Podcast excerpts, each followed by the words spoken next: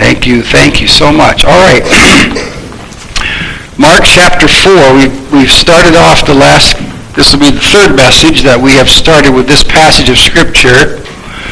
And we are still dealing with issues of, of issues of life, and we're still dealing with the idea of doubts, and we're going to expand that just a little bit um, for the next couple weeks anyway. Tonight, we're going to read this passage of Scripture and have prayer and say a few things about that. And then we're going to spend the rest of our time over in 2 Corinthians um, chapter 10, one of the key passages of Scripture regarding this area of doubts and other thoughts and things that, that we have that we can get from the flesh, the world, and the devil. And we'll just kind of see a great, great passage on how to have victory in our daily life. And the battle, the really, the battle is in the mind. Um, that's certainly where it is. And so uh, Mark chapter 4, we, this should become a very familiar passage. And we'll start in verse 35. In the same day, when the even was come, he saith unto them, Let us pass over unto the other side. And when they had sent away the multitude, they took him even as he was in the ship. And there were also with him other little ships.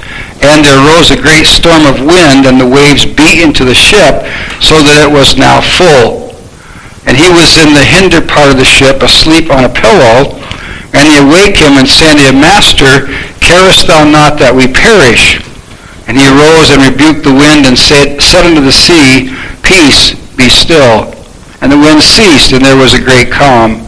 And he said unto them, Why are ye so fearful? How is it that ye have no faith?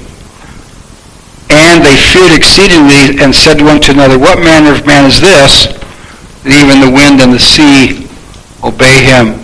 Of course, the disciples were just learning about Jesus, who he was. In Matthew 14, when, he, when Peter walked on the water, he began to sink. Jesus raised him up and he said, Wherefore didst thou doubt? So no faith, doubting are very closely related.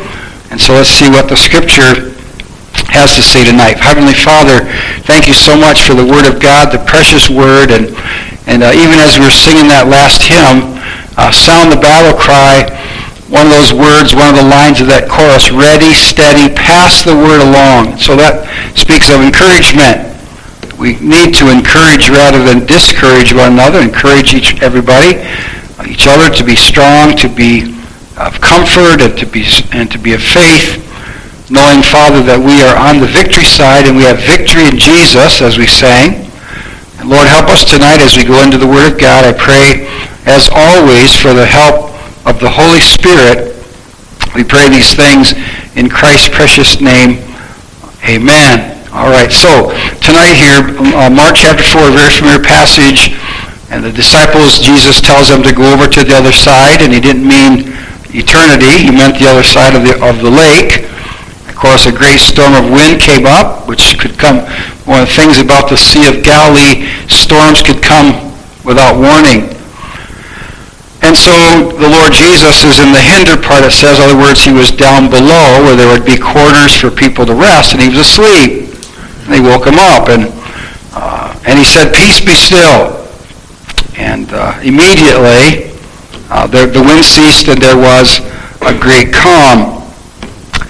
And so um, the word peace there, peace be still, it's really one word. Jesus just said silence. And it was all quiet. And similar to the, the phrase or the statement in Psalm 46, be still and know that I am God. The idea is cease from all activity, just like it was here. He told the wind to cease, and God tells us to cease. We need to do that. We need to set aside time. Really, we ought to do it every day if we can. Set aside time every day just to give to the Lord. All right, so um, we're taking a look at uh, 2 Corinthians now, chapter 10. And this is a key passage to have victory. And we're going to start in verse number 3. A couple years ago, after one of our pastor's fellowship meetings, a bunch of us were sitting around the lunch table, and there were a couple of young guys, and of course they these young guys, they um, out of fresh out of college, they know everything. They have all the answers, and and so one of them made the comment that well, the battle's really over. Um, there really are no issues to battle today. And I thought, boy, that's, I wonder, I hope they didn't learn that in college, but that seems to be the attitude among younger guys today, that the battle's over. And so they don't understand the separatist fundamentalism. They don't like it. They don't want to be a part of it. During that same conversation, one of the younger men said, well, there's really nothing in the Bible about music. One other guy said, um, have you ever read Psalms? anyway, so there's a lot of misconception out there, but there is a battle. In fact, uh, the Apostle Paul addresses that in uh, verse 3. So first of all, we want to take a look at there is a passage, there, or there is a battle rather. We are involved in a spiritual war. Notice verse 3, for though we walk in the flesh, in other words, we're in the body. Um, we live in this imperfect body. We live in, in this on this earth, and we do our we serve the Lord. We walk each day in in the flesh. But he says we do not war after the flesh. So a couple things there. Number one, the battle is not physical; it's spiritual, and therefore we don't fight the battle in our own strength. We must fight in the strength of God. So we're going to, next Sunday night, Lord willing, the message is going to be about the whole armor of God. It really goes along, uh, but this passage is really a good place to start, and then it kind of lends itself to the passage in Ephesians about the whole armor of God. But before that, let's take a look at what the Bible says here. So number one, our battle is spiritual, not physical. And we're going to see that emphasized again next week in Ephesians. All right? Number two, our weapons are not physical, but spiritual. Notice verse 4, for the weapons of our warfare. See, it doesn't just say, you know, there's some minor issues or there's minor conflict or things don't always go great. That's not what it says. You know, Paul says that we are in a warfare. Notice the weapons of our warfare. All right, so it's not just the missionary or the evangelist or the pastor that's in the warfare. It's every Christian is in a war. And so God wants us, the Bible says we are to endure hardness as a good soldier of Jesus Christ. And so we need to just mark it down, realize it, accept it, embrace the fact that we are in a spiritual war. And the devil does, has no mercy. He does not slack off. He doesn't go easy. Um, the devil is all out against us, against Christ, against the Bible, against the church, against the family, against everything. That's why these, these things I just mentioned are having so much trouble today. But the weapons of our warfare are not carnal. In other words, they are not of the earthly realm. You know, it's not literal guns or swords or spears or shields or helmets or armor. No, it's not physical. It is, but it's spiritual. But notice what else it says. The weapons of our warfare are not carnal, but mighty through God. They're powerful. The word mighty there is the idea that they are fully sufficient. We never have to be concerned that the devil's weapons are greater than ours. So, and, I was, and, and, and again, certainly it says they're mighty through God because God created these weapons. God gave us these weapons. God empowers these weapons, and but they're ours to use. They're, are, they're, they are at our disposal. Now, the next verse and a half are all about the things that we fight. And again, you're going to see that these are uh, spiritual things. They are philosophies. Um, even the Bible even calls them thoughts. All right? And so they are doctrines. They are beliefs. Um, they are values, so to speak. Well, let's see what they are.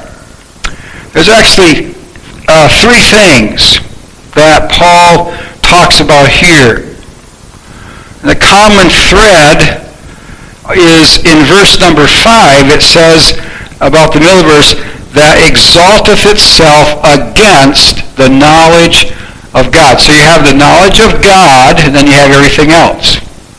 And the knowledge of God, we could substitute the Scripture for that. All right? The attacks are against God's Word. Now, let's see what they are. Verse number 4, again, mighty through God to the pulling down of strongholds. So the first description of our enemy or the enemy's tactics is strongholds. Strongholds are literally enemy fortresses. So they're forts. They're castles that are fortified. And these have to be pulled down. Let's take a look at back, hold your place in 2 Corinthians. Let's take a look back in the book of Jeremiah for just a moment. When God called Jeremiah to preach, God called him to be a prophet. By the way, this is one of those passages that we use to uh, speak out against abortion. All right, let's take a look at Jeremiah chapter 1. Verse number 4, Then the word of the Lord came unto me, saying, Before I formed thee in the belly, I knew thee, and before thou camest forth out of the womb, I sanctified thee, and I ordained thee a prophet unto the nations. So this is a verse right here, verse number 5. All these things God had determined before Jeremiah was even conceived.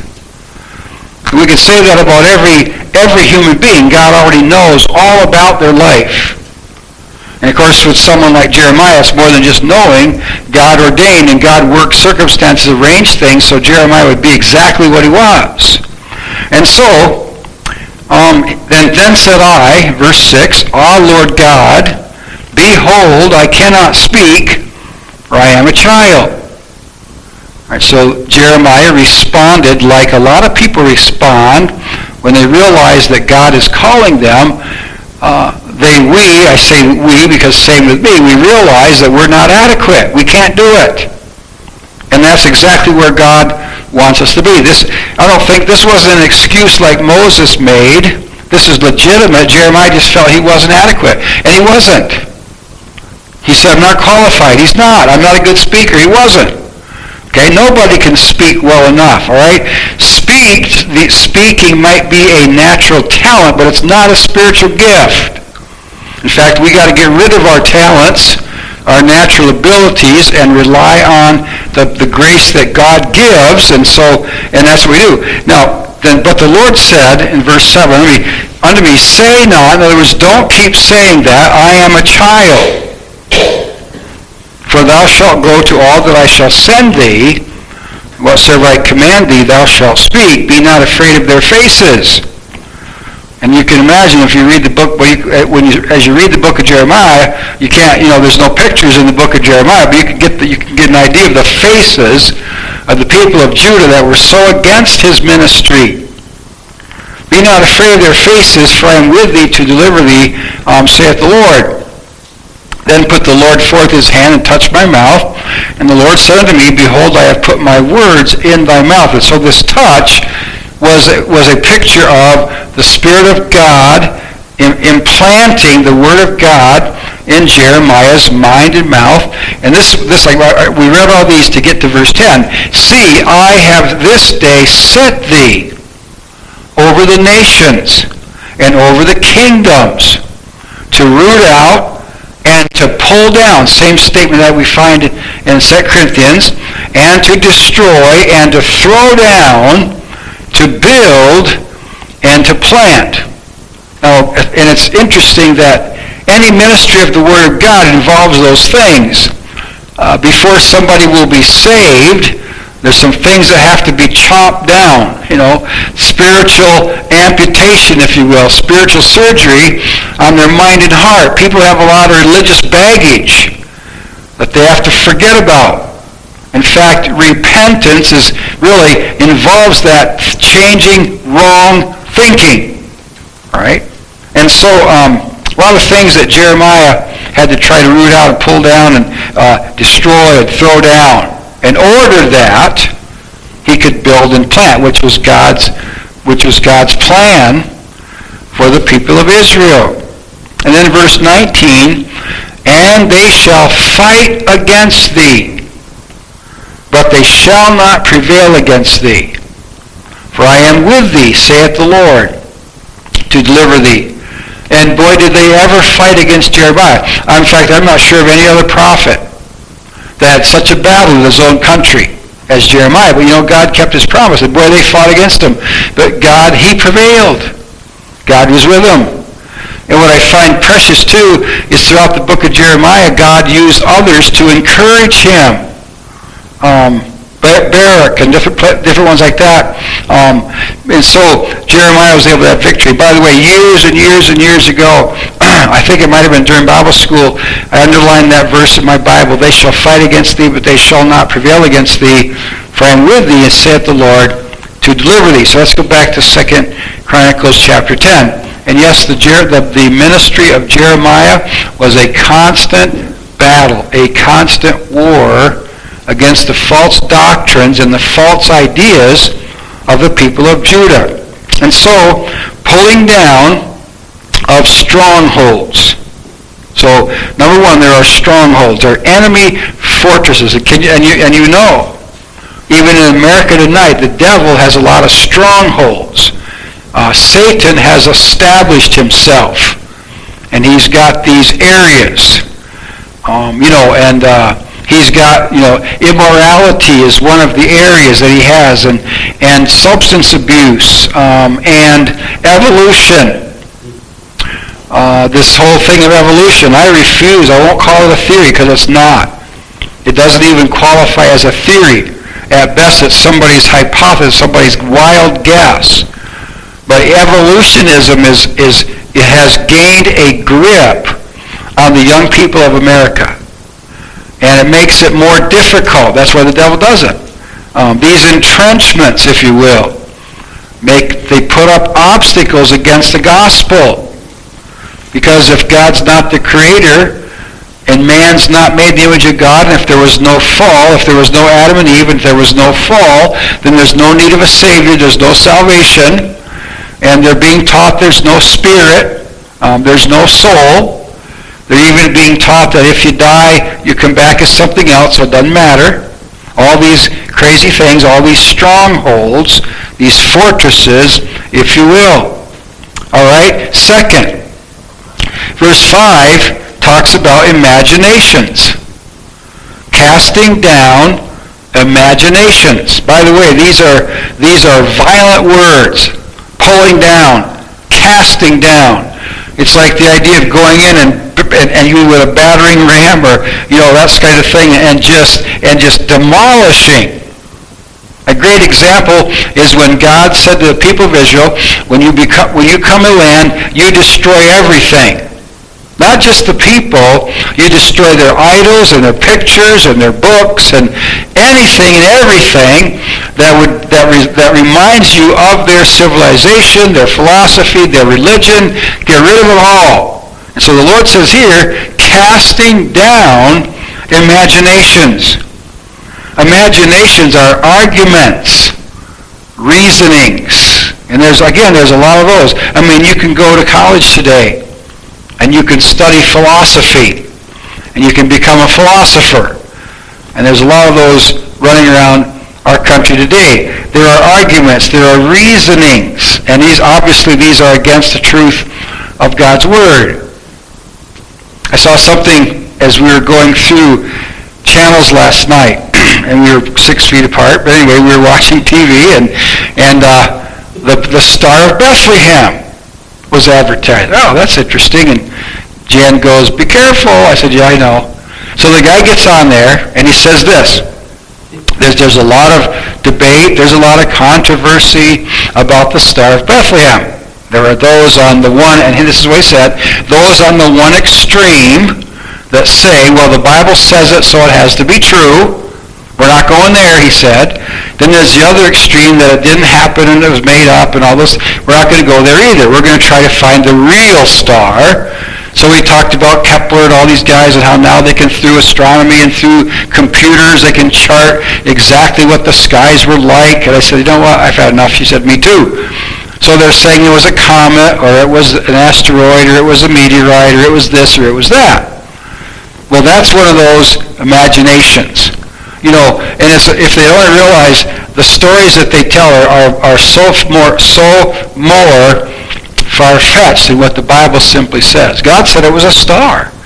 And it was a star. By the way, it's the only one that moved at God's direction. It's the only one that stopped right over the house where the child Jesus was. And so those are imaginations. And I mentioned every, you know, every Christmas time, every Easter time, all these programs come out trying to give us the real, what really happened you know, Jesus' birth and all those things, and, and then Jesus, his death and his resurrection, and, and they don't they don't believe the scriptures. And so, so those are the things that we are to pull down, cast down, imaginations, all right? And then notice number three, every high thing. Now a high thing is like a wall or a fence or a barrier that man sets up. Um, so it is a high, and the word and the, and, and the word high here means literally high, and the, it's the idea of elevated or conceited or up in opposition to God. So every obstacle, barrier that is raised up against us. Again, there's a lot of those today. People are building fences against the Word of God. They're, in communities, they're building literal fences and walls to keep churches out and that, that kind of thing. So, any of these things, notice that after verse number 4, there is a semicolon, and in fact there's a semicolon after verse 5. And so these are examples, strongholds, imaginations, are examples of high things. And so Paul said, he, Paul's not giving the whole list. He says, you know, we cast, pull down strongholds, we cast down imaginations, and every other high thing, whatever it might be, anything that is against the Word of God, we must reject. Right? And we, we realize that one of these days, God's Word is going to be vindicated. Jesus said, heaven and earth shall pass away, but my words shall not pass away. And then he said also, until heaven and earth pass, one jot or one tittle shall in no wise pass from the law till all be fulfilled. And so one of the, one of the ideas of that being fulfilled is it's all the world is going to see that God's word was truth. Everything it says is going to be vindicated and proven to be true. All right. Every high thing. And what do these things do? It says, that exalteth itself against the knowledge of God. Exalts itself, raises it up against the knowledge of God. Like in Romans 1, it says, they did not like to retain God in their knowledge. 2 Peter 3 says they're willingly ignorant right? So and so they, they go they do everything they can against the truth of God's word. So there's the battle right there. Satan and his emissaries hate the truth. So you've got Satan who's against the truth. You have the world system that's against the truth. And you also have the flesh that's against the truth. Because Romans says, 8, 7, says, For the carnal mind, that is the earthly mind, is enmity against God, for it is not subject to the law of God, neither indeed can be. So our flesh is not only not subject to the Word of God, it is against the Word of God. Our flesh, our old nature, hates the Word of God, hates to pray, hates to do anything. You know, Jesus said, the Spirit is willing, that's the, that's the saved part of us, but the Spirit is weak. I find it interesting that the Bible says the Spirit is weak. Now, because the Spirit is weak, in fact, you know, the word weak there means helpless. It means without any ability. So the flesh is without any ability to do good. but it's, it's strong to do evil. So the flesh is weak, yeah, but it's also strong. It opposes us. Do you ever find yourself, you sit down to read the Bible and you just have a struggle sometimes and you go to pray and all these things come in your mind? Why is that? Well, because we got three enemies, the world, the flesh, the devil. None of them want us to read the Bible. None of them want us to pray. None of them want us to witness. None of them, none of them want us to serve the Lord. Right? So, here's the answer. Two things are the answer. Number one is a submitted mind. The battle's in the mind. So it says this in verse 5, casting down imagination. So when a thought comes, and by the way, that's how, why we need to know the truth so well that we spot anything false right away. And anytime we hear anything or see anything or read anything or think anything contrary to the Word God, we reject it. Bringing into captivity, there it is right there, verse 5, every thought to the obedience of Christ. Now a thought, you know what thoughts are, but, but out there, um, people talk about, I'm, I'm, from a, uh, I'm from a certain school of thought. I have a certain philosophy. And then, of course, we think of thoughts, we think of individual thoughts that are in mind. And I think both apply or can be applied here. There are many thoughts that are expressed, philosophies, ideas, doctrines that are expressed out there. We are to bring all that into captivity. It's the idea of taking, taking into custody, arresting every thought. Bring it into obedience, to, into captivity rather, to the obedience of Christ. So um, we are to think godly thoughts. We are to fill our mind with the Scriptures. We are to know what the Scriptures say about every issue and stand for what the Bible says. So that's the first of the keys to victory. A submitted mind to Jesus Christ. Let this mind be in you is what Philippians says. And the word mind there is the idea of a mindset or an attitude. Today we hear a lot about worldview. But that all has to be brought into captivity. So, um, you know, we're not supposed to let our minds run wild. And that, that takes practice. That takes prayer. That takes discipline. The hardest thing to control are thoughts.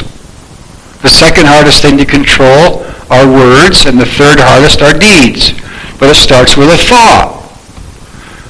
Good things, bad things, sins, works of righteousness, all begin right here. All begin in the mind. You've probably said it. I've said it. I spoke before I thought. You realize that's a physical impossibility. Nothing comes out of here before, but, but what enters in here, all right? I mean, you can't think, I mean, you can't speak before you think because it's, really quick, all right?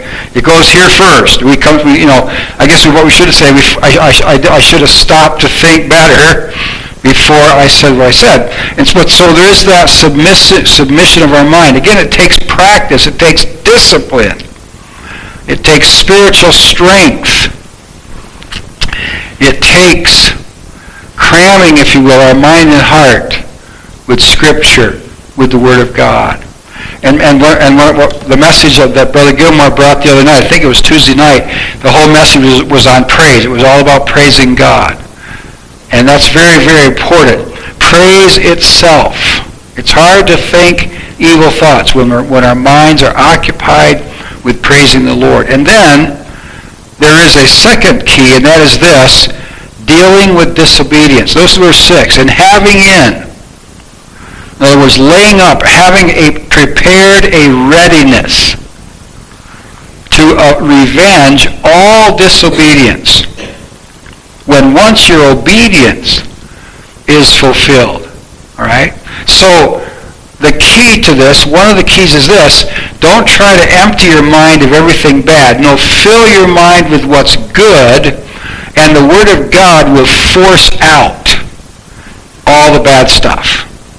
But we need to be ready for that. We need to be a readiness. You know, like we sang that song, the battle cry. Um, ready, steady, pass the word along. So we need to be ready. That's why it's so important we start off our day by putting the Word of God into our minds and praying to the Lord. That's preparedness. That's readiness. You know, it's like the final pep talk before the team goes on the field or before the army takes on the battle. Remember your keys to victory.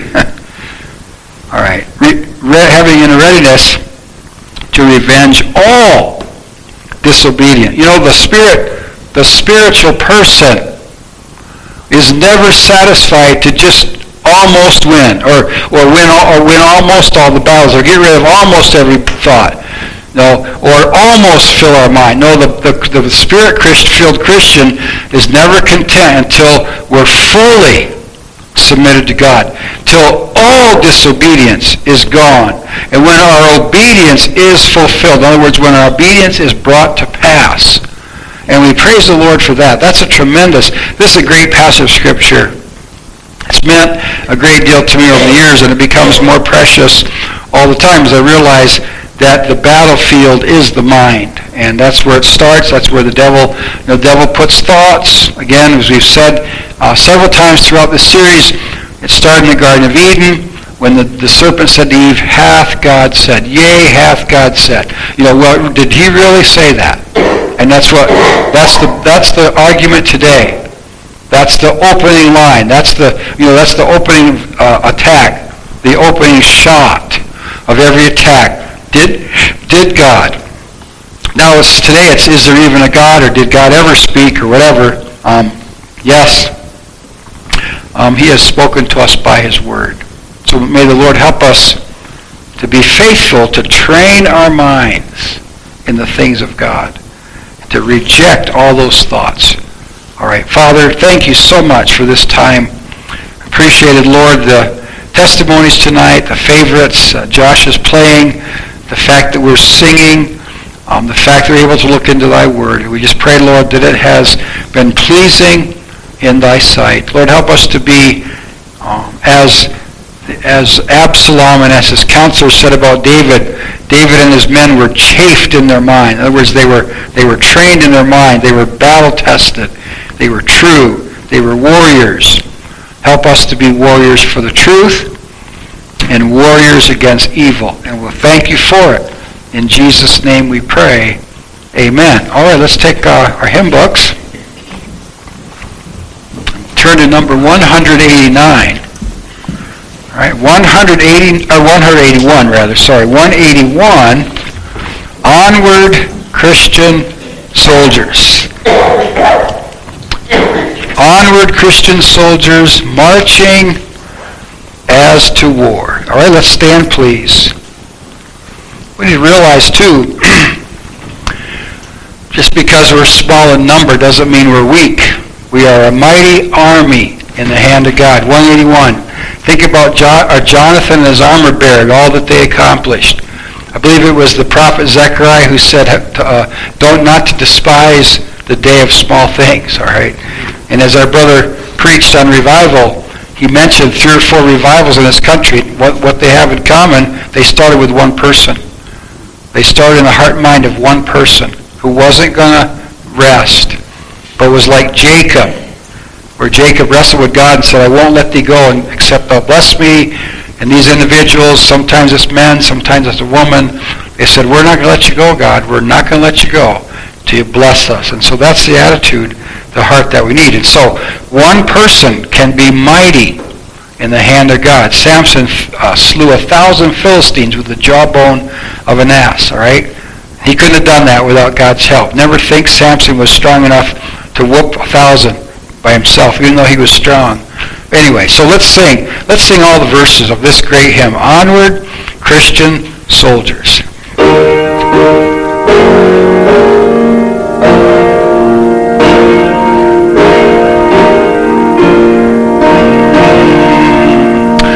Onward, Christian soldiers,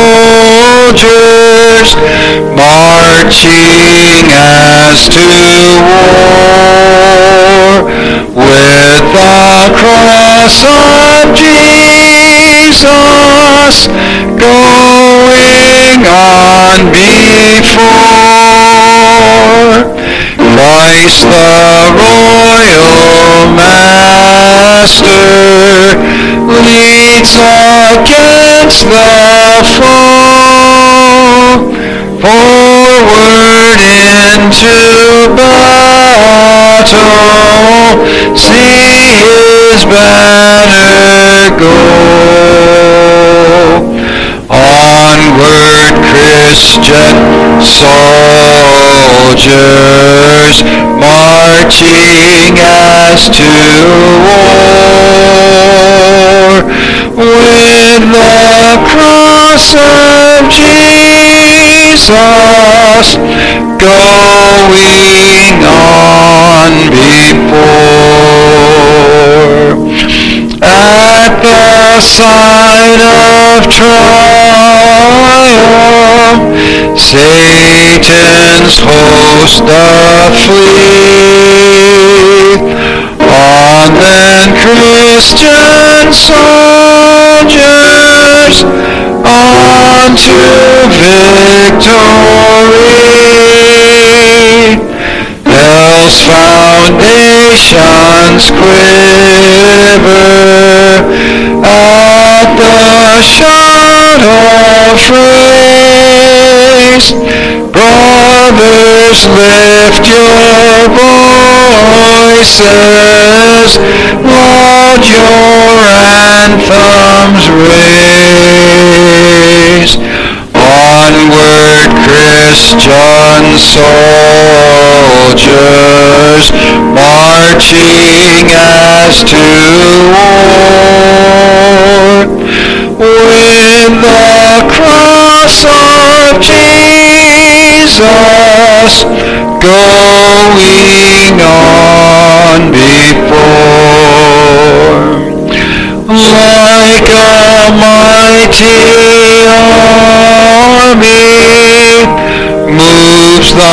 church of God. Brothers, we are treading where the saints have trod.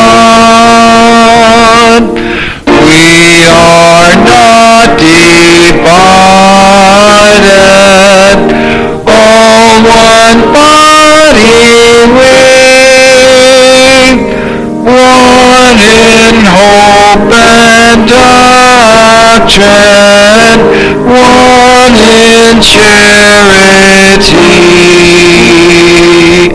Onward, Christian soldiers,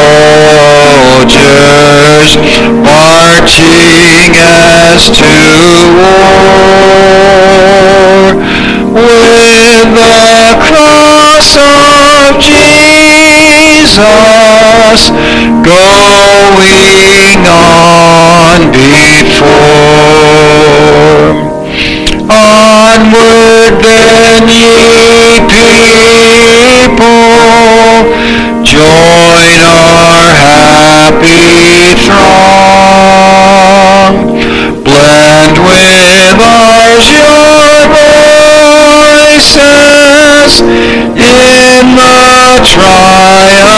song.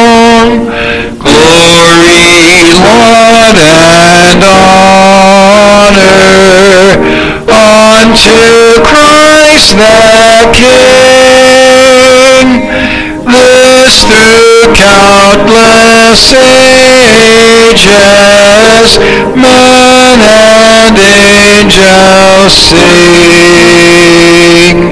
Onward, Christian soldiers, marching as to war, with the cross of Jesus going on before. Amen. Amen, Joshua. Great job. It's so good to have you back there at the piano. Praise the Lord. Before I pray, remind you Wednesday night, 6 o'clock instead of 7, our Thanksgiving service. Please come ready for uh, favorite hymn, testimony, scripture verse, preach, whatever, whatever you want to do. If somebody wants to preach, just stand up and let her rip, all right? All right, let's pray. Heavenly Father, thank you for a great day, a, tri- a day of trials, obviously. Help uh, some of our folks, and uh, just pray that Thou, Lord, would help this to pass by quickly. Please be with, with Jan and with Donna and others, Lord. Um, many households are afflicted, Brother Wesley and others, Lord, that have been having just a little bit of a struggle today physically. We're thankful that uh, you are the God who forgives all our iniquities, who heals all of our diseases, and we just ask that you continue to do that. Lord, we also pray tonight that as we leave this place, please clear the way of deer or any other obstacles, and Lord, please get everybody um, safely home, and we will thank Thee, we'll continue to praise Thee for who Thou art and for all that you do.